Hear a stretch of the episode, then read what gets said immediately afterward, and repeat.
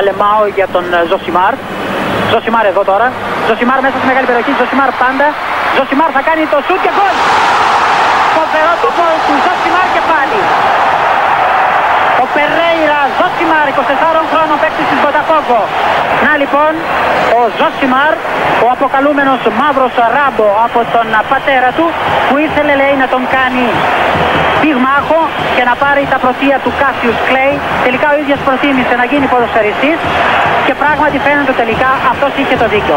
Το δίκιο λοιπόν με το μέρος του Ζωσιμάρ. Καταλαβαίνω ότι νομίζετε ότι φταίω. Αλλά δεν φταίω. Δεν φταίω, ρε φίλε. Δηλαδή, μετά τον τελικό του κυπέλου, του ελληνικού, Σπύρος Λουίς Stadium, έφυγα. Τι να κάνω, έφυγα. Μπήκα στο αυτοκίνητο και πήγα οδικώς στο Παρίσι. Δεν έκανα pod μετά τον τελικό του κυπέλου. Τι να κάνω, κρεμάστε με. Πάρτε να πέτρες και λιθοβολήστε με, ας πούμε. Έχεις να κάνεις τον Παθηνακό, πότε θα κάνεις τον Παθηνακό. Μα δεν έκανα τότε. Το φύλαγα κατά τη διάρκεια της σεζόν. Δεν έκανα με τον τελικό του κυπέλου. Να τα βάλουμε όλα κάτω, να δούμε τι έγινε σε όλη τη σεζόν. Γιατί δεν θα έκανα πόντ τότε για το τι έγινε στο μάτς. Αλλά για το τι έγινε συνολικά μέσα σε σεζόν για τον Παναθηναϊκό. Το μεταξύ, εντάξει, ωραία. Είστε φανατικοί Ζωσιμάρ, πολύ χαίρομαι γι' αυτό. Πατήστε follow, subscribe, κάντε εδώ, δείχτε, έχετε κάνει τρομερά πράγματα μέσα στο καλοκαίρι, έχετε το ξέψει το podcast, πείτε το και τους φίλους σας. Όλα αυτά δεν είναι το μοναδικό μέσο στο οποίο μπορώ να πω κάτι. Υπάρχει και το Sport 24, γίνονται θέματα, γίνονται αφιερώματα, γίνονται γραφήματα, κάνουμε infographic, υπάρχει game night, συζητάμε. Δηλαδή δεν είναι ότι μόνο το podcast έχω και δεν έχω πει κουβέντα για τον Παναθηναϊκό. Έχω κι άλλα πράγματα. Θα τα θυμηθούμε κιόλας γιατί έχει ένα ενδιαφέρον. Σε κάθε περίπτωση ήρθε μετά ο, ο, ο, ο Μαρσέλο, ο Χάμε. Τι να κάνω δηλαδή. Ελάτε και στη θέση μου. Ήρθε η ώρα να αποκαταστήσουμε λοιπόν την αδικία την οποία επισημαίνεται στα μηνύματα στο Instagram εντάξει, και στο Twitter. Ξεκινώντας με το γεγονός ότι δεν φταίω. Δηλαδή, να μην πήγαινα στο Παρίσι, ο δικός. Τι να κάνω. Και είμαι ο πρώτος που θα το έλεγα. Το ξέρετε. Κάναμε λάθη πρώτος εγώ. Θα το έλεγα. Τώρα τι να πω. Δεν φταίω. Πάει αυτό από τη μέση. Πάμε στον Παναθηναϊκό.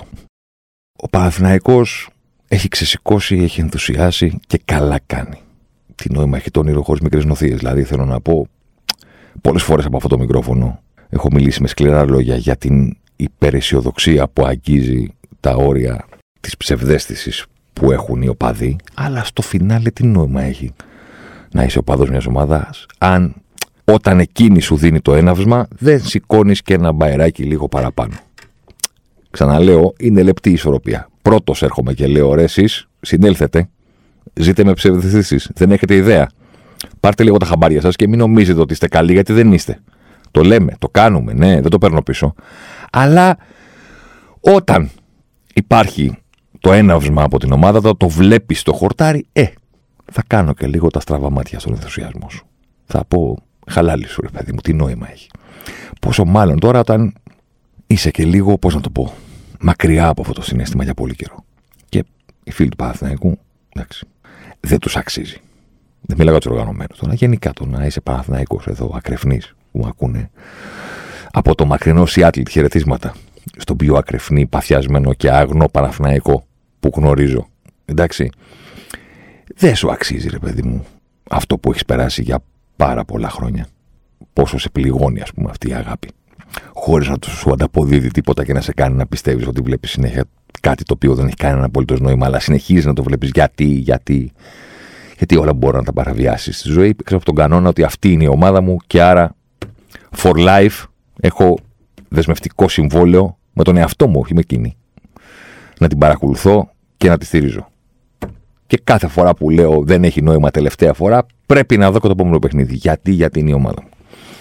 Και δεν μου το επιβάλλει εκείνη, μου το επιβάλλει το συμβόλαιο με τον εαυτό μου. Ο Παναθηναϊκός ενθουσιάζει, ο Παναθηναϊκός έχει 5 στα 5, ο Παναθηναϊκός ονειρεύεται και πολύ καλά κάνει. Τα τελευταία χρόνια, αν κάποιος κάνει ένα Google search και ψάξει να βρει τίτλους, θα βρει άπειρες, άπειρα αποτελέσματα αν γράψει ο Παναθηναϊκός μικραίνει ή έχει μικρύνει, δεν ξέρω πόσα αποτελέσματα θα βρει, και θα βρει και άλλα τόσα, ίσως λιγότερα, αλλά σε κάθε περίπτωση αρκετά, ε, αν ψάξει ε, γίνεται ξανά Παναθηνάικος, ε, επιστρέφει, μεγαλώνει. Η αλήθεια είναι ότι τα πρώτα, τα μικραίνει, ήταν πιο κοντά στην περιγραφή της πραγματικότητας. Το έχει μικρύνει. Κάποιες φορές το μεγαλώνει, επιστρέφει, γίνεται ξανά. Ήταν λίγο αποτέλεσμα υπεραισιοδοξίας που ερχόταν γρήγορα η πραγματικότητα να της αποδείξει ότι ήταν μια αισιόδοξη σκέψη και τίποτα παραπάνω. Καλό θα είναι να το αποφεύγουμε, λέω. Σαν σφραγίδα. Μεγάλωσε, επέστρεψε. Να παρατηρούμε τι συμβαίνει το χορτάρι και να περιμένουμε την κατάληξη. Ο Παναθηναϊκός έχει 5 στα 5. Δεν γίνεται να το εξετάσεις χωρίς να εξετάσεις το γεγονός ότι τέσσερα από αυτά τα παιχνίδια τα έδωσε στη λεωφόρο. Γιατί; Γιατί και πέρυσι ήταν καλός στη λεωφόρο. Από την αρχή. From day one. Δεν ήταν κάτι που το βρήκε στην πορεία στη σεζόν. Ήταν κάτι το οποίο το ξεκίνησε με το καλημέρα. Καλό στη λεωφόρο, καλά αποτελέσματα, καλό ποδόσφαιρο, ματσούκι εκτός έδρας. Επιστροφή στη λεωφόρο. Ξανά νίκη. Πάμε εκτός. Τώρα ήρθε η ώρα για αποτέλεσμα. Ξανά ματσούκι. Κάπως έτσι πήγε το μεγαλύτερο κομμάτι της σεζόν, μέχρι που ήρθε προς το τέλος της κανονικής περίοδου μια βελτίωση, η οποία έγινε πραγματική βελτίωση στην ικανότητα του Παναθηναϊκού να παίρνει αποτέλεσμα σε ισοδύναμα παιχνίδια στα playoff. Η οποία τον οδήγησε στην παρουσία που γνωρίζετε στα playoff και φυσικά στην κατάκτηση του κυπέλου. Αλλά ας το πιάσουμε λίγο, αφού κάναμε έτσι αυτή τη μήνυ αναδρομή, από πέρυσι. Γιατί, γιατί με έχετε πρίξει με τα μηνύματα γι' αυτό; Όχι κακό προαίρετη, δεν απαντάω σε αυτούς. Εσείς ρε παιδί μου, εδώ που ράντε ρε παιδί μου, κάνε μια πανάθα κτλ. Ωραία. Ήταν αρχές της σεζόν πέρυσι, όταν σε μια game night που συζητούσαμε με τον Τζάρλι το ζήτημα του Παναθηναϊκού εκτός έδρας, στο οποίο είχε δίκιο δεν ο άνθρωπος. Ε, κατέγραφε την πραγματικότητα και τον προβληματισμό του για την αδυναμία του Παναθηναϊκού να πάρει αποτελέσματα μακριά από την έδρα του. Συζητώντας αυτό, κάποια στιγμή πάνω στη ροή του λόγου του λέω: Ξέρεις και κάτι. Δίκιο έχεις σε όλα. Αλλά θέλω να πω κάτι, γιατί έλεγε συνέχεια Τσάρλι: Πρέπει να το βελτιώσει, πρέπει να το βελτιώσει, πρέπει να το βελτιώσει. Δίκιο έχει. Και του λέω: Ξέρεις τι. Ακόμα και να μην το βελτιώσει, δεν πειράζει. Δηλαδή, αν ολοκληρωθεί η σεζόν και ο Παραθυναϊκός δεν βελτιωθεί ποτέ μακριά από τη λεωφόρο και κάνει μέτριες ή ψιλοκακές ή ψιλοκαλές εμφανίσεις, αλλά στο τέλος της ημέρας κάθε φορά δεν παίρνει την νίκη, θα είναι πρόβλημα, αλλά ξέρεις τι, δεν πειράζει. Για δύο λόγους. Ο πρώτος λόγος είναι ότι έχω έναν κανόνα που λέει ότι πρώτα απ' όλα μια μεγάλη ομάδα και οι υπόλοιπες, αλλά εν πάση περιπτώσει οι μεγάλες, πρέπει να ικανοποιεί τον κόσμο της. Και ναι, γνωρίζω πάρα πολύ καλά ότι ο κόσμος των μεγάλων ομάδων στην Ελλάδα και στο εξωτερικό είναι μπροστά στις τηλεοράσεις. Δεν ισχύει μόνο για τον Παναθηναϊκό, τον Ολυμπιακό αυτό. Η συντριπτική πλειοψηφία των οπαδών της Μπαρσελόνα δεν είναι στο Camp Δηλαδή, άμα τους μετρήσουμε σε όλη την Ιφίλιο, ελάχιστη είναι. Μέσα στο γήπεδο όταν η Μπαρσελόνα παίζει εκτός έδρας. Ελάχιστη είναι στο Old Trafford, στο Anfield, στο San Siro, πείτε στον Περναμπέου. Όμως, όμως, ο κόσμος που πρέπει πρώτα απ' όλα να ικανοποιήσει είναι αυτός που είναι μέσα στο γήπεδο. Ο δικός σου. Ο απόλυτα κοντινός σου. Αυτός που τον ακούς όταν παίζεις ποδόσφαιρο. Αυτός που είναι δίπλα στις γραμμές του αγωνιστικού χώρου. Αυτός είναι ο κόσμος που πρέπει να πείσεις πρώτα απ' όλα. Αυτός είναι ο κόσμος που πρέπει να ικανοποιήσεις πρώτα απ' όλα. Για να ξανάρθει. Και να ξανάρθει και να ξανάρθει. Και να κάνει, στην περίπτωση του Παναθηναϊκού, αυτόν που βλέπει την ομάδα από την τηλεόραση να πει εσύ, πάμε γήπεδο την άλλη Κυριακή. Ποιο είναι το επόμενο εντός; Γιατί, γιατί το βλέπω το παιχνίδι και στην έδρα μας έχουμε. Και μετά μιλάω με τον άλλον, τον κολλητό μου, τον ξαδερφό μου, τον έτσι μου, τον αποδό μου και μου λέει ήμουν γήπεδο σήμερα, φοβερό, πανάθα, αυτά κτλ. Πάμε γήπεδο. Ποιο είναι το επόμενο εντός, με ποιον παίζει; Όχι πάμε στο ντέρμπι, γιατί έχουμε συνηθίσει από μικρή να πηγαίνουμε όταν παίζουμε με τον Ολυμπιακό, με την ΑΕΚ ή δεν ξέρω εγώ τι. Όχι, πάμε. Ήταν υπερβολή αυτό που είχα πει τότε. Αλλά το πίστευα πρώτον για αυτόν τον λόγο. Είναι μεγάλο πράγμα να ικανοποιήσει τον κόσμο σου είναι καλύτερο από το να σε δούνε στην τηλεόραση να παίρνεις, ξέρω εγώ, ένα αποτέλεσμα εκτός έδρας. Πήγε ο Παναθυναϊκό π.χ. στην Τούμπα και νίκησε. Και να επιστρέφουν να σε δούνε γεμάτος χαρά ότι να η ομάδα μας έφερε ξανά στο κήπεδο και να πηγαίνει τηλεοφόρο με ποιο παίζουμε με το βόλο. Τι έγινε ένα-ένα. Δεν ξαναπατάς. Στην έδρα σου προφανώς πρέπει να παίρνεις το αποτέλεσμα, αλλά πρέπει και να ικανοποιείς τον κόσμο. Του λες ξαναέλα, ρε φίλε. Ξαναέλα. Αυτός ήταν ο πρώτος λόγος που το είχα πει αυτό. Το υπερβολικό. Ότι δεν πειράζει και να μην πάρει βαθμούς Ο δεύτερος λόγος που το είχα πει είναι γιατί στο φινάλε ρε γάμο το. Αισθάνθηκα ότι κατά τη διάρκεια της σεζόν η, η δίψα των φίλων του Παναθηναϊκού για να αποκτήσει η ομάδα, η ομάδα τους το πραγματικό της μέγεθος τους έκανε να είναι λίγο. Πώς να το πω τώρα. Να είναι λίγο αχάριστη, να είναι λίγο αυστηρή με τον Γιωβάνοβιτς. Δηλαδή, με ενοχλούσε να ακούω ο κόσμο του Παναθηναϊκού να λέει: Ναι, εντάξει, μωρέ, στην έδρα μας παίζουμε ωραίο ποδόσφαιρο. Ναι, εντάξει, μωρέ, τα παίρνουμε τα μάτσα, αλλά εκτός έδρας δεν κάνουμε τίποτα. Γιατί τα προσπερνάς αυτά που έχει πετύχει ο Γιωβάνοβιτς σε τόσο μικρό χρονικό διάστημα και τα κάνεις να είναι δεδομένα και πηγαίνεις σε αυτά που δεν κάνει; Ή για να διορθώσω, σε αυτά που δεν έκανε ακόμα. Δηλαδή ξεκίνησε η σεζόν, έχουμε φτάσει Ιανουάριο, έχουμε φτάσει Δεκέμβριο, έχουμε φτάσει Φεβρουάριο. Ο Παναθηναϊκός εκτός έδρας, ξέρω εγώ, η συγκομιδή του νεάθλια. Το βλέπουμε όλοι. Γιατί προσπερνάς τα υπόλοιπα και λες, Α, αυτό το πέρα είναι χάλια. Είναι, είναι soft ο Παναθηναϊκός. Δεν έχει χαρακτήρα. Το που του συμβαίνει κάτι άσχημο μακριά από την έδρα του χάνει τα μάτς. Ωραία, το ξέρω, το βλέπω, συμφωνώ. Ποιος είναι ο Γιωβάνοβιτς που θα τα φτιάξει σε πέντε μήνες όλα; Ποιος είναι ο Παναθηναϊκός που ανέλαβε ο Γιωβάνοβιτς και το προσπερνάς και το αναφέρεις λες και είναι το απλό. Το παίζει φοβερή μπάλα στο γήπεδο του και παίρνει τα μάτια. Από τον Μπόλον η Μπόλ προέρχεσαι, το ξέχασες. Από τον Παναθηναϊκό να κάνει σε 3-4 παιχνίδια μέσα στη σεζόν 45, 40 και 50 λεπτά χωρίς τελική. Όχι πριν από 10 χρόνια. Όχι πρόπερση. Πέρυσι. Η τελευταία φορά που είδε την ομάδα στο πρωτάθλημα είχε ένα προπονητή με μπόλονι, με μπόλονι μπόλ. Φέρανε κάτι ληστές στη μεταγραφική περίοδο του, του χειμώνα και έπαιζε ο Παναθηναϊκός με ομάδες στην έδρα του και έκανε 50 λεπτά χωρίς τελική. Και έρχεται ένας προπονητής, δουλεύει, δουλεύει, δουλεύει, δουλεύει και σου παρουσιάζει με το καλημέρα εντωμεταξύ. Μία ομάδα που στη, στην πληροφόρο παίζει, σκοράρει, νικάει, πανηγυρίζεις, ενθουσιάζεις, πηγαίνει στο γήπεδο. Γιατί το προσπερνάς αυτό το πράγμα και λες, Ναι, αλλά εκτός έδρας, κάτσε ρε φίλε, περίμενε. Περίμενε. Τι του δώσανε του Γιωβάνοβιτς. Μια ομάδα που τα έκανε όλα καλά και της έλειπε κάτι και ήρθε ο νέος προπονητής να δώσει αυτό που λείπει, το ένα ή, το, ή τα δύο. Τι του δώσανε. και ήσουν σίγουρος όταν ξεκίνησε η σεζόν ότι αυτοί οι παίχτε που υπήρχαν ήδη στον Παναθηναϊκό μπορούν να προσφέρουν. Δηλαδή πριν ξεκινήσει ο Γιωβάνοβιτς. Φανταζόσουν έτσι τον Αϊτόρ, τον Παλάσιος, τον Σάντσες, τον Χουάνκαρ. Δηλαδή τους είχες δει να παίζουν το Βέλεθ, το Σέγκεβελτ, τον Καρλίτος και το Μακέντα ακόμα. Το ληστή αυτόν με τη φαβορήτα την πλαϊνή από πίσω. Πώς γίνεται να το κάνεις αυτό το 2022. Δηλαδή, μέχρι στιγμής νόμιζα ότι την είχε αφήσει μόνο Πασκουάλ που είχε έρθει τον, τον πάγο του Παναθηναϊκού που έχει. Κατάλαβε κατάλαβες τι λέω. Την πίσω που κολλάει στο αυτή που δεν την κάνουν μπροστά σε νότις, ρε παιδί μου, που κάνουν μια γραμμή πίσω, η οποία δεν έχω καταλάβει τι είναι αυτό. Το έκανε και ο Ιτούδης τώρα από τώρα. Αλλά μην πάμε εκεί. Από πού πού. Ήταν εύκολο αυτό που παρουσίασε ο Γιοβάνοβιτς με την καλημέρα. Οπότε το προσπερνάς και πηγαίνεις και του λες, ναι, αλλά ξέρω εγώ, εκτός έδρας. Πώς; Τι, τι ρόστερ του δόθηκε, τι ποδόσφαιρο έπαιζε πέρυσι αυτό το ρόστερ, τι μπάλα έπαιζε, τι αποτελέσματα έχει; Να πεις ότι, κοίταξε να δεις, σου αλλάξαμε όλο το υλικό και σου φτιάξαμε ομαδάρα. Οπότε ήταν δεδομένο ότι ε, θα παίξεις μπαλάρα, ας πούμε, στη λεωφόρο και θα παίρνεις όλα τα ματς. Και αυτό που ζητάμε είναι τα υπόλοιπα. Να πω, ε, οκ. Okay. Που και πάλι θα ήταν άδικο, γιατί τώρα ξεκίνησε να δουλεύει ο άνθρωπος. Δεν παίρνει πόντους μακριά τη λεωφόρο, δεν παίρνει. Δεν πειράζει, ας μην πάρει ποτέ. Α είναι η φετινή σεζόν, αυτό ακριβώς είχα πει στον Τζαρλί, ας είναι η φετινή σεζόν, η σεζόν που το μοναδικό πράγμα που πέτυχε Παναθυναϊκό ήταν να παίξει φοβερό ποδόσφαιρο στο γήπεδο του και να παίρνει όλα τα μάτια. Α είναι. Και του χρόνου πάμε να δούμε, κύριε Γιωβάνοβιτς, τι μπορείς να προσθέσεις. Αυτή ήταν η λογική. Προσέθεσε και το ξέρετε. Και τα έφτιαξα τα πράγματα.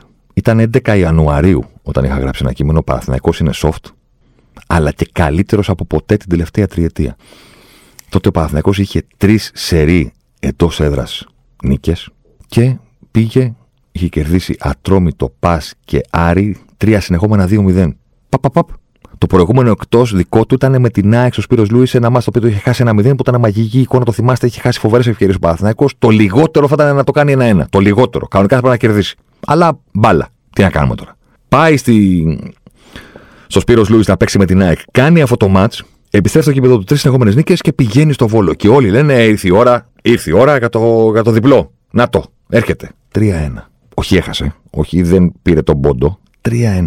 Μετά από τέτοιο απογοητευτικό 3-1 έχω γράψει αυτό το κείμενο. Όταν ο Παναθυναϊκό είχε 5 ήττες σε 7 εκτός. Είχε κερδίσει μόνο τη Λαμία σε ουδέτερο και είχε πάρει και εκείνο το 0-0 με τον ε, Ολυμπιακό στο Φάληρο. Δεν περίμενα. Λοιπόν, φίλοι που κουνάτε το δάχτυλο, δεν περίμενα να έρθουν οι νίκες στα πλεόφ και κατάξει του κυπέλου για να πάω μαζί με το κύμα των υπολείπων και να πω μεγάλε Γιωβάνοβιτς. Το έγραψα όταν είχε πέντε ήττε σε επτά εκτός. Και το έγραψα γιατί το λέγανε τα νουμεράκια. Στο expected goals difference από το καλοκαίρι του 2019, Δόνης, Πογιάτος, Μπόλωνη, ο Παθναϊκό του Γιωβάνοβιτς, μετά την ήττα από 3-1 στο Βόλο, ήταν στο υψηλότερο σημείο της τριετίας. Ποτέ άλλοτε δεν ήταν κατά μέσο όρο καλύτερος από τον αντίπαλό του στα παιχνίδια και εσείς θέλετε να συζητάμε εκατοξέδρα. Θα γίνει και αυτό. Θα έρθει η ώρα. Ήταν ο Παναθηναϊκός τότε πρώτος στην πίεση ψηλά στο γήπεδο στη Super League. Είχε την καλύτερη αμυντική λειτουργία. Πάνω κάτω έτσι τελείωσε και τη σεζόν. Αλλά εγώ το είπα τον Ιανουάριο. Είχε ανέβει ο Παναθηναϊκός στις κατοχές με πάνω από 10 πάσες. Δηλαδή το παίζουμε. Ήταν δεύτερος με 12,9 το παιχνίδι. 13,2 είχε ο Πάοκ. Στο Μπόλονι ball της προηγούμενης σεζόν, ο Παναθηναϊκός είχε 5,1 κατοχές με πάνω από 10 πάσες. Το καταλαβαίνετε. Είχε φτάσει ο Παναθηναϊκός να έχει νούμερα Λεβαδειακού που το είχα βάλει τότε σε τίτλο και ξένισε. Και εμφανίστηκε ένας προπονητής και εμφανίζει στο γήπεδο μια ομάδα που παίζει, προσπαθεί να παίξει αντάξιο ποδόσφαιρο με το όνομά της, με την ιστορία της, με τον κόσμο της, με το αυτό που είναι ο Παναθηναϊκός και εσείς του λέτε δεν κερδίζει εκτός έδρας. Ωραία. Θα κερδίσει κάποια στιγμή. Θα τη βρει την άκρη. Αν δεν τη βρει σε βάθος χρόνου, ναι, ok, okay, υπάρχει κάπου ένα ζήτημα. Αλλά όχι ρε μάγκες. Να παραλαμβάνει από τον Μπόλονι. Να παίζει αυτό το ποδόσφαιρο με πάνω κάτω το ίδιο ρόστερ. Πάνω κάτω. Με, να αναδεικνύει πρωταγωνιστές ποδοσφαιριστές που τους είχαν ξεχασμένους και να του λέτε ναι, αλλά. Τι ναι, αλλά. Πώς ναι, αλλά. Και πάμε στο καλοκαίρι. Ολοκληρώνει Παναθυναϊκό με φοβερή παρουσία στα playoff τη σεζόν του. Παίρνει και το κύπελο και αρχίζει η κουβέντα. Τι χρειάζεται. Η αγαπημένη μας κουβέντα. Μεταγραφές. Και τότε το είπα ότι το καλύτερο πράγμα που μπορεί να συμβεί στον Παναθηναϊκό είναι να πάρει έναν-δύο πολύ καλούς ποδοσφαιριστές στις θέσεις που τους έχει ανάγκη περισσότερο. Μα χρειάζεται παίκτη εκεί, εκεί, εκεί, εκεί. Το ξέρω ότι χρειάζεται παίκτε σε πολλές θέσεις. Έχετε εμπιστοσύνη σε ελληνική ομάδα ότι θα χρειαστεί, ξέρω εγώ, πέντε παίκτες σε μια μεταγραφική περίοδο πρωτοκλασσά τους να παίξουν δεκαδά τους. Πείτε ό,τι θέλετε και θα τους βρει και τους πέντε. Εγώ δεν έχω. Ούτε μου έχει δείξει ο Παναθηναϊκός ότι έχει καμιά φοβερή ομάδα recruit, στο recruitment, ας πούμε, από πίσω, η οποία έχει την καλύτερη λίστα στην Ελλάδα για τις ανάγκες που έχει σε κάθε θέση και ακόμα και με τα λεφτά που διαθέτει, θα βρει λύσεις. Τι είπα τότε, τι θέλει ο τι νομίζετε ότι θέλει περισσότερο απ' όλα, ένα φόρ. Ωραία. Α πάρει ένα καλό φόρ και ας μην πάρει τίποτα άλλο. Από το να μπλέξει το ρόστερ με ψηλομέτριους που πρέπει όμως να παίξουν γιατί θα είναι μεταγραφή για να αποδειχθεί ότι είναι μέτρη και ότι δεν κάνουν. Άρα να χαλάσουν και τη χημεία της ομάδας και να πάρουν αγωνιστικά λεπτά από αυτούς που παίζουν ήδη και το ξέρουν, καλύτερα να μην τους πάρει. Να το βγουν αυτοί που θα πάρει. Όπως του βγήκε ο Πέρεθ. Όπως του βγήκε. Όσο του βγήκε ο Μπρινιόλη και όσο παίζει ο Κότσιρας. Να του βγουν αυτοί που θα πάρει. Όχι πάρα πολλές κινήσεις και δεν μπορεί κάποιος θα μας βγει. Δεν κάνει καλό στον τρόπο που λειτουργεί ο Γιωβάνοβιτς να συμβεί κάτι τέτοιο. Και περάσαμε όλο το καλοκαίρι να διαβάζουμε ότι ο Παναθυνακό θέλει να πάρει, αλλά ο Γιωβάνοβιτς αρνείται και. Ε, δίκιο έχει. Δίκιο έχει. Δεν ξέρω λεπτομέρειες για τις περιπτώσεις, αλλά με τον προπονητή είμαι. Με τον προπονητή που λέει δεν τον θέλω, δεν είναι ξεκάθαρα καλύτερος από αυτό που έχουμε, ή δεν τον θέλω γιατί δεν νομίζω ότι θα μου δώσει αυτά που πιστεύω και δεν θέλω να τον πάρω για να τον πάρω. Τι, με αυτόν είμαι. Ποιο να είμαι. Με αυτόν που λέει στη δίκηση φέρτε, φέρτε, φέρτε. Με αυτόν είμαι. Ναι, είναι θέμα. Παιδί Αλεξανδρόπουλος. Φεύγει ο Βιαφάνιε, φεύγει ο Κατσίνοβιτς, φεύγει ο Μαουρίσιο. Πέρασαν ένα και μήνα οι φίλοι του Παναθηναϊκού. Πάρτε χαφ, πάρτε χαφ, πάρτε χαφ. Έχουμε μείνει με Κουρμπέλη, Πέρεθ και τον Τσέριν, ο οποίος τους έχει κερδίσει με το καλημέρα. Πάρτε και έναν ακόμα. Το πήρε τελικά ο Παναθηναϊκός, πήρε εκεί. Τελευταία μέρα των γραφών δεν τους ξέρω, δεν τους έχω δει ακόμα. Τον Τζοκάι ε, και τον ε, Τρουιγέ. Θα τους δούμε. Πήρε τελικά. Θα ήταν μεγάλο πρόβλημα αν δεν πάρει, σωστά. σωστά. Εξακολουθώ να πιστεύω εσείς ότι είναι σημαντικότερο να κάνεις δύο σωστά βήματα, παρότι χρειάζεσαι πέντε, παρά να πεις ότι θα πρέπει να κάνω οπωσδήποτε και τα πέντε και αυτά τα πέντε να μην είναι σίγουρα. Καταλαβαίνω ότι μπορεί να ξενίζει αυτό που λέω, αλλά από το να πάρεις για να πάρεις, πάρε μόνο δύο. Θα είναι πρόβλημα μέσα σε σεζόν, σίγουρα. Θα το αντιμετωπίσεις, σίγουρα. Θα το βρεις μπροστά σου και θα σου δημιουργήσει ε, ζητήματα και θα το πληρώσεις. Ναι. Είναι προτιμότερο. Δηλαδή, θα κατηγορηθώ πάλι ότι αναφέρω συνέχεια τη Λιβερπούλ, αλλά τι να κάνουμε, θα το αντέξετε. Πήρε ρε παιδί μου εκείνο το καλοκαίρι το Σαλάχ, το Τζάμπερλεν και το Ρόμπερσον. Ωραία, δεν ήθελε τερματοφύλακα. Ήθελε. Δεν ήθελε στόπερ. Ήθελε. Δεν ήθελε το κόφτη από το Φαμπίνιο. Σε ένα καλοκαίρι όλοι. Αν πήγαινε να τους πάρεις ένα καλοκαίρι όλους, θα έριχνε την ποιότητα σε όλες τις επιλογές. Αυτό θα συνέβαινε. Δεν θα παίρνει τον Άλισον, θα παίρνει ένα άλλο τερματοφύλακα γιατί έχει πρόβλημα στο τέρμα και πρέπει να πάρει κάποιον. Δεν θα παίρνει τον Φαν Ντάικ, θα παίρνει έναν άλλον στόπερ. Γιατί, γιατί δεν γίνεται να μην πάρει στόπερ. Γίνεται. Πάρε αυτό που πρέπει. Πάρε το σωστό. Και ας περάσεις ένα χρόνο και δύο χρόνια χωρίς να τον έχεις. Δεν πειράζει. Το θέμα είναι όταν θα ολοκληρωθεί το παζλ να έχει τα καλύτερα κομμάτια που μπορούσες να βρεις σε κάθε θέση. Όχι απλά να είναι γεμάτο και να μην κολλάνε μεταξύ τους. Πήρε Σαλάχ, Τσάμπερλιν, Ρόμπερτσον. Δεν είχε ανάγκες τότε. Είχε. Ωραία, είπε του χρόνου. Ένα-ένα. Βελτιώθηκε με αυτούς. Πήγε στο τελικό της Champions τον έχασε και πήγε το καλοκαίρι και είπε: Λοιπόν, πάμε. Φαμπίνιο. Άλισον και μετά πήρε και το Φαν Ντάικ. Σιγά σιγά. Πήρε ο Παναθηναϊκός στον Σπόραρ. Τα έχασε, λέει, στην Ευρώπη, τα χάνει και τώρα. Έριξα μια μικρή ματιά. Δεν θέλω να σας κουράσω με πολλά νούμερα. Αλλά θα τα δούμε. Γιατί ε, είναι νωρίς. Είναι πέντε ματς μόνο και τα τέσσερα από αυτά είναι στη λεωφόρο. Οκ. Δηλαδή και μικρό δείγμα και λίγο πειραγμένο. Με τέσσερα εντός. Το ένα ντέρμπι βέβαια με την ΑΕΚ, αλλά σε κάθε περίπτωση τέσσερα εντός έδρας παιχνίδια. Αλλά είπα να ρίξω έτσι μια ματιά για τον Σπόραρ. Που με ρωτάνε, τα βάζει, του είναι χασογκόλης, δεν είναι, τι έχει, τι κάνει, τι δείχνει. Λοιπόν, μέχρι στιγμής 363 λεπτά ποδοσφαίρου. Πάρα πολύ λίγα, αλλά αυτά έχουμε. Να τα δούμε έτσι λίγο. Σουτ αναπαιχνίδι. 3,72. 3,7 σουτ αναμάτς κάνει ο κύριος Σπόραρ. Κοιτάω από κάτω τις επιδόσεις των επιθετικών που έχουν παίξει τον Παναθηναϊκό όλες τις προηγούμενες σεζόν από το καλοκαίρι του 19 που έχουμε την όπτα στο Σπόρ 24. Δεύτερος, Καρλίτος 2,3. Αϊτόρ 2,1. Δηλαδή είναι στο 3,7 με το καλημέρα ο Σπόραρ. Εντός περιοχής τελικές. Γιατί τι να τις κάνουμε τις απ' έξω. Το έχετε μάθει το μάθημα. 3,5 σουτ ανά 90 λεπτά εντός περιοχής ο Σπόραρ. 1,3 ο Κάρλιτος. 1,5 ο Μακέντα. Που σας έλεγα, παιδιά, δεν γίνεται ποτέ να βάλει πολλά γκολ αυτός ο επιθετικός. Όχι γιατί είναι χασογκόλη, αλλά γιατί του είναι πάρα πολύ δύσκολο να βρει εκτέλεση. Να βρει τελειώματα. Πώς θα βάλει πολλά γκολ; Σουτ on target 1,24. Ο Σπόραρ 1,23 ο Που σημαίνει ότι μέχρι στιγμής ο Σπόραρ εκτελεί πολύ περισσότερο από τους υπόλοιπους και εντός περιοχής την αιστεία δεν βρίσκουμε. Θα τη βρούμε, λέω εγώ. Θα έρθει η ώρα. Ενέργειες στην αντίπαλη περιοχή.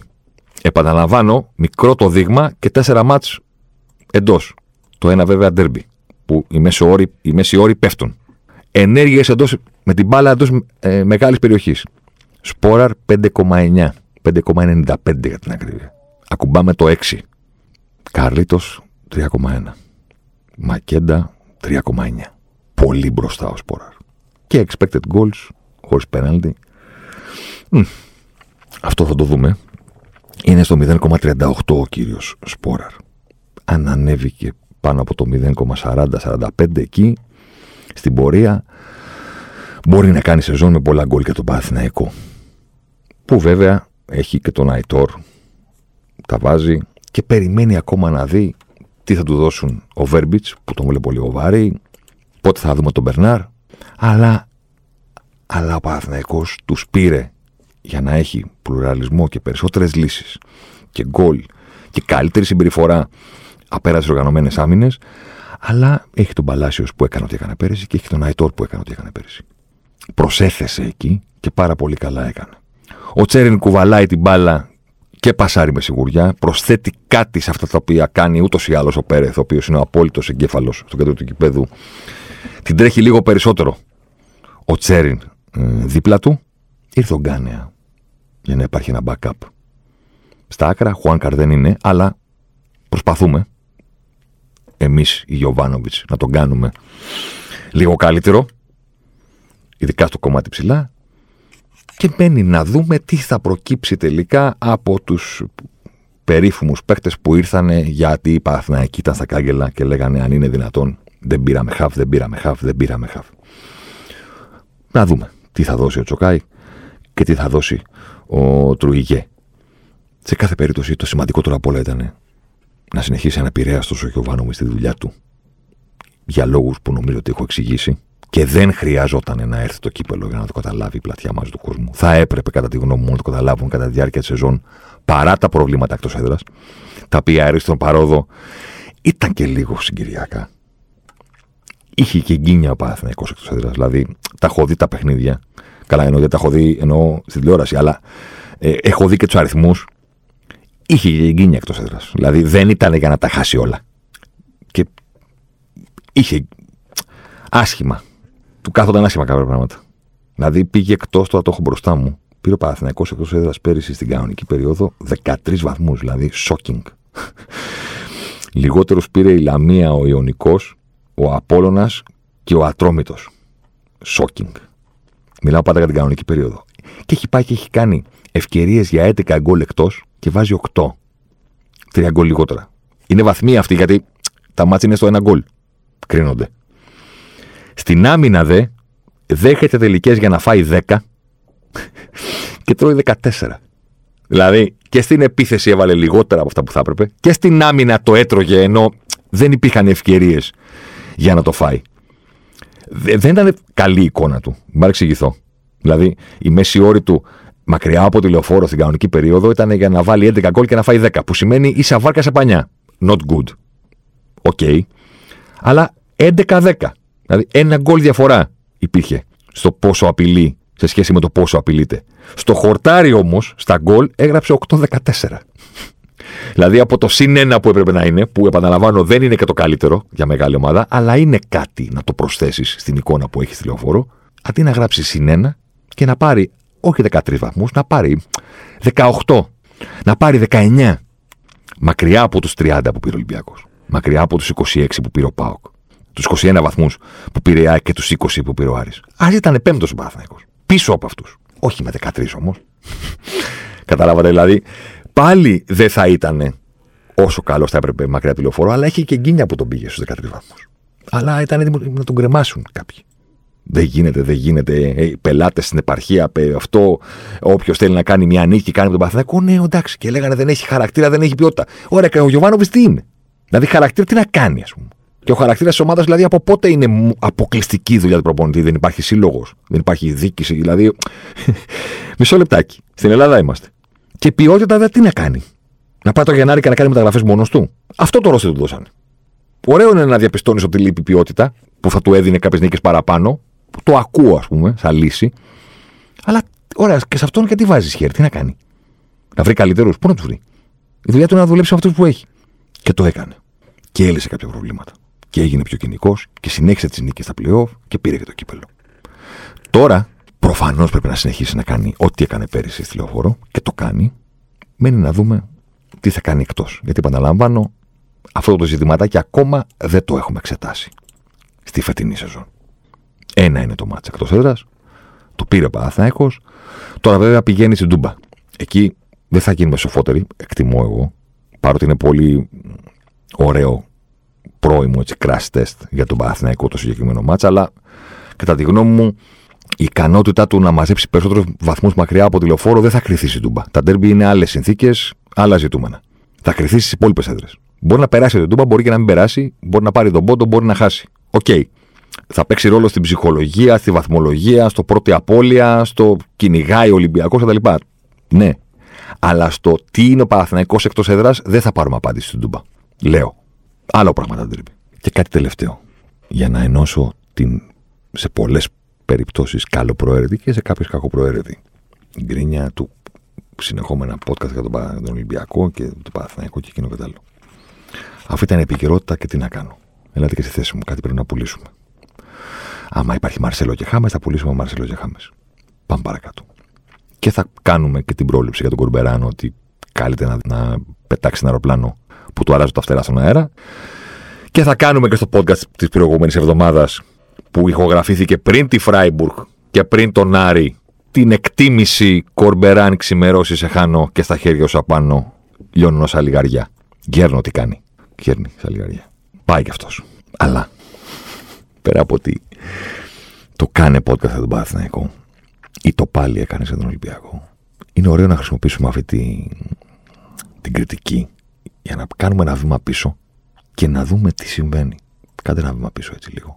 Τι κάνει η μία ομάδα και τι κάνει η άλλη. Δηλαδή πριν, από, πριν μπω να, ηχογρα... να ηχογραφήσω, τέλος ο Μανολάς. Τελευταία είδηση πριν ηχογραφήσω. Εντάξει. Τι συμβαίνει στη μία ομάδα και τι συμβαίνει στην άλλη. Ο Ολυμπιακός κάνει όλο αυτό το καλοκαίρι το οποίο είναι για τα βιβλία, για τις ταινίες, για την επιστημονική φαντασία, δεν ξέρω. Για τους ιστορικούς του μέλλοντος, για... δεν ξέρω. Και να το κάνει το ESPN 30 for 30 για να γίνει all or nothing στην, ε, στο Amazon Prime, δεν ξέρω τι είναι αυτό το πράγμα. Να σπάσει τα ταμεία. Δηλαδή, αν είχε κάνει συμφωνία ο Ολυμπιακός με την Amazon να έχει κάμερες και να καταγράφει την πραγματικότητα φέτος, του χρόνου θα ήταν μέσα στις πέντε πιο γνωστέ ομάδες στον πλανήτη. Δεν θα υπήρχε άνθρωπος που να μην έλεγε στο διπλανό του Βάλε να δεις Amazon All or Nothing Ολυμπιακός, δεν θα το πιστεύεις. Πόσους προπονητές άλλαξαν, πόσους παίκτες πήραν και ήταν ακόμα 20 Σεπτεμβρίου. Δεν θα το πιστεύεις. Αυτά δεν γίνονται.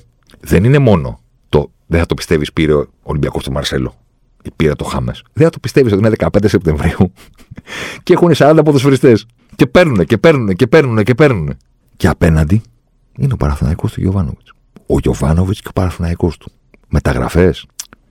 Με το σταγονόμετρο, ό,τι μπορούμε. Καλός να είναι, να προσέξουμε να μας βγει. Να τον περάσουμε από χίλια τέτοια. Στο ρόστερ τρύπες, ναι. Λεφτά για μεταγραφές.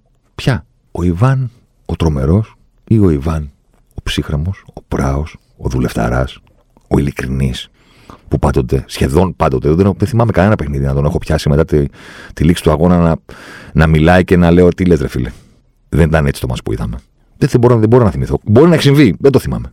Τελειώνει το παιχνίδι, κέρδισε, ισοπαλία, έχασε.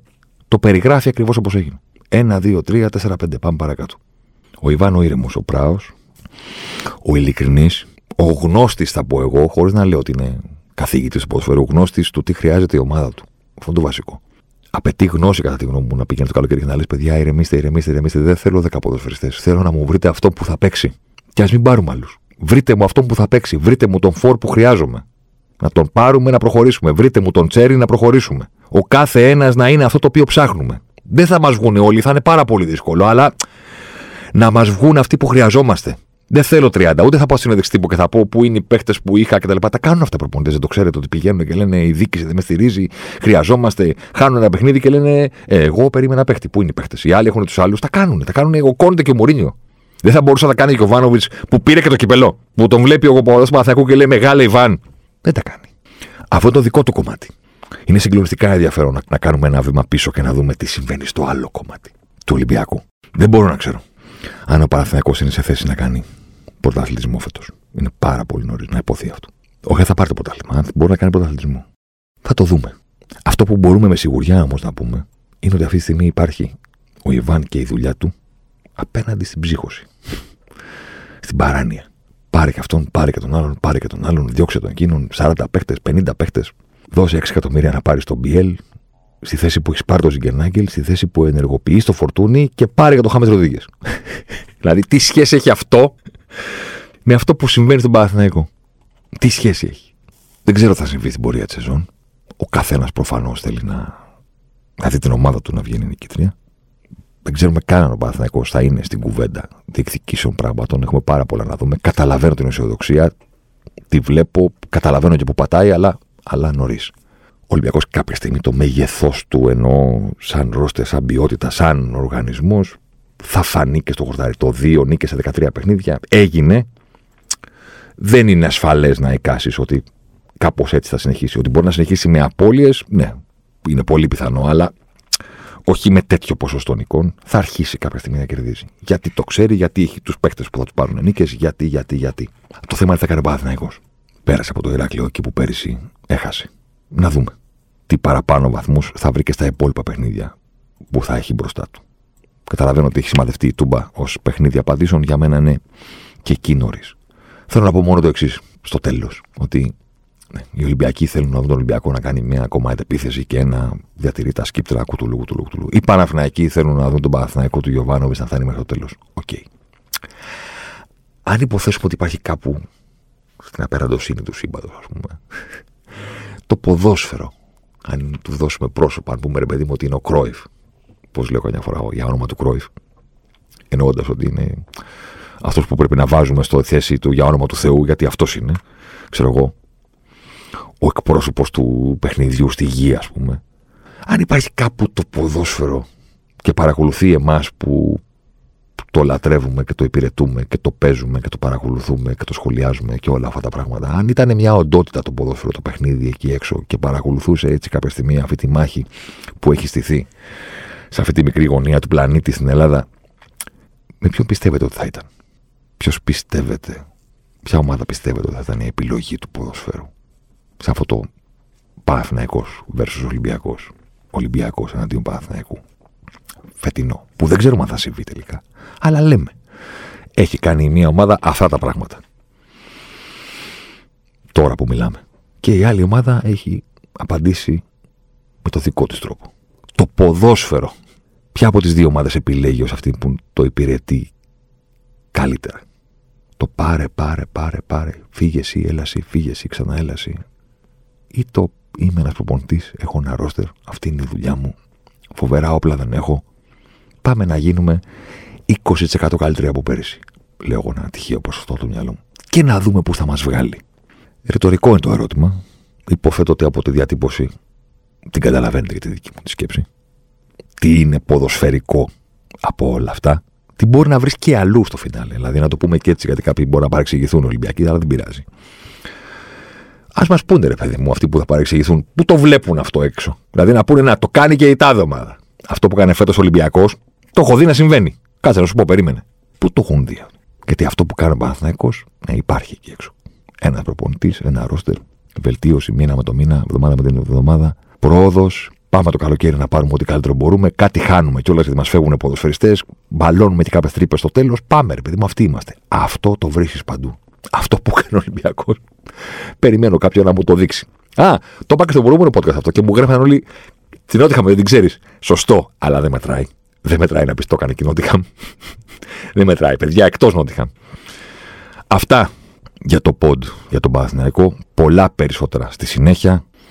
Είχα κρατήσει και κάποια, κάποια άλλα θέματα που έκανα σε ανύποπτες στιγμές πέρυσι για τον Παναθηναϊκό πριν έρθουν οι επιτυχίες. Για να σας πω ότι εγώ δεν περίμενα τις επιτυχίες για να κάνω θέματα που έδειχναν στον κόσμο, παιδιά, υπάρχει βελτίωση.